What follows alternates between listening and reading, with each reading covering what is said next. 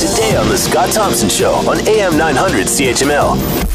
A former Playboy model has apologized to First Lady uh, to the First Lady of the United States because of her ten-month affair with President Donald Trump. Uh, during an interview with Anderson Cooper, she revealed that Trump tried to pay her for sex initially. Uh, she declined. Do we care about this stuff? Have we gone too far? Um, I felt a little greasy after uh, watching all of this. Let's bring in Alyssa Freeman, P R pop culture expert, principal at Alyssa P R Communications. She is with us now. Alyssa, thanks for the time. Much appreciated. Hello, Scott. Did you watch this? Well, I read about it. uh, I watched it because I have to. It's research for me. Yes. Oh, and it's okay. part of, well, it is. It's part of my job. I have to watch it. Uh, just like I had to search Stormy Daniels. There you go. And find out what that was all about. I'm just kidding. Um, uh, I don't know. I just felt really greasy watching this. It was, it was, it was, it was like a train wreck. It was terrible. I felt, I felt sorry for everyone involved. You know, it, it's interesting because I, the tact is, tactic is very interesting. Sort of, she's she's apologizing to Melania. So this is very different than Stormy Daniels, right? Mm. Stormy Daniels says, you know, I had an affair. He's denying it, but it's true. And I'm really not under a gag order. Um, and that it wasn't really signed. She's taking more of a, a completely different tact, which is more of a woe is me. I really loved him, but I wouldn't want this done to me. But you did for ten months. So, huh, you knew he was married. And um, I'm apologizing uh, to Melania, but yeah, he tried to pay me for sex.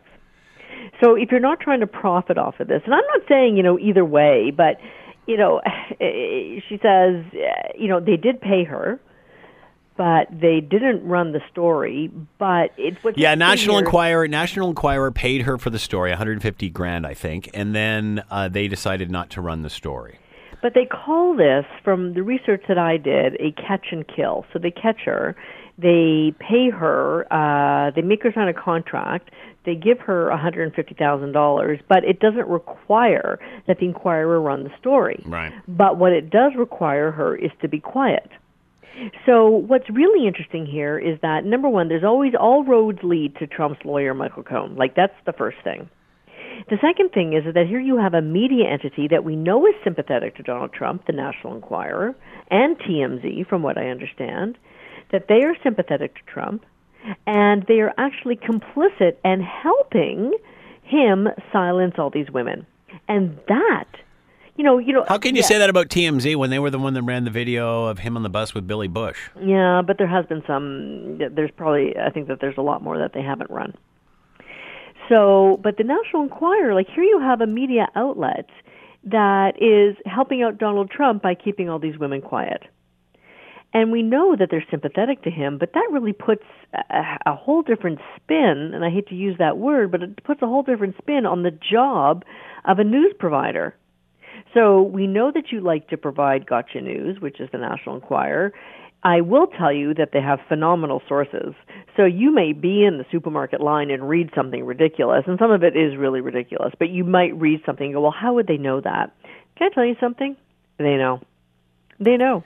Their sources are absolutely... they're huge. Although maybe National Enquirer didn't want to run it because it was true. Um, well, that's why. So they use them sort of as a bait. They go, listen, we want to run your story, with no intention of ever running it. But what they're doing is they're helping out their candidate, they're helping out Donald Trump and his people by saying, you know, however we get, and I don't even know how all this worked. I mean, is the National Enquirer paying them one hundred fifty thousand dollars? Is the money being funneled through Trump's lawyer, Michael Cohen, to the National Enquirer to pay the women, the woman one hundred fifty thousand dollars?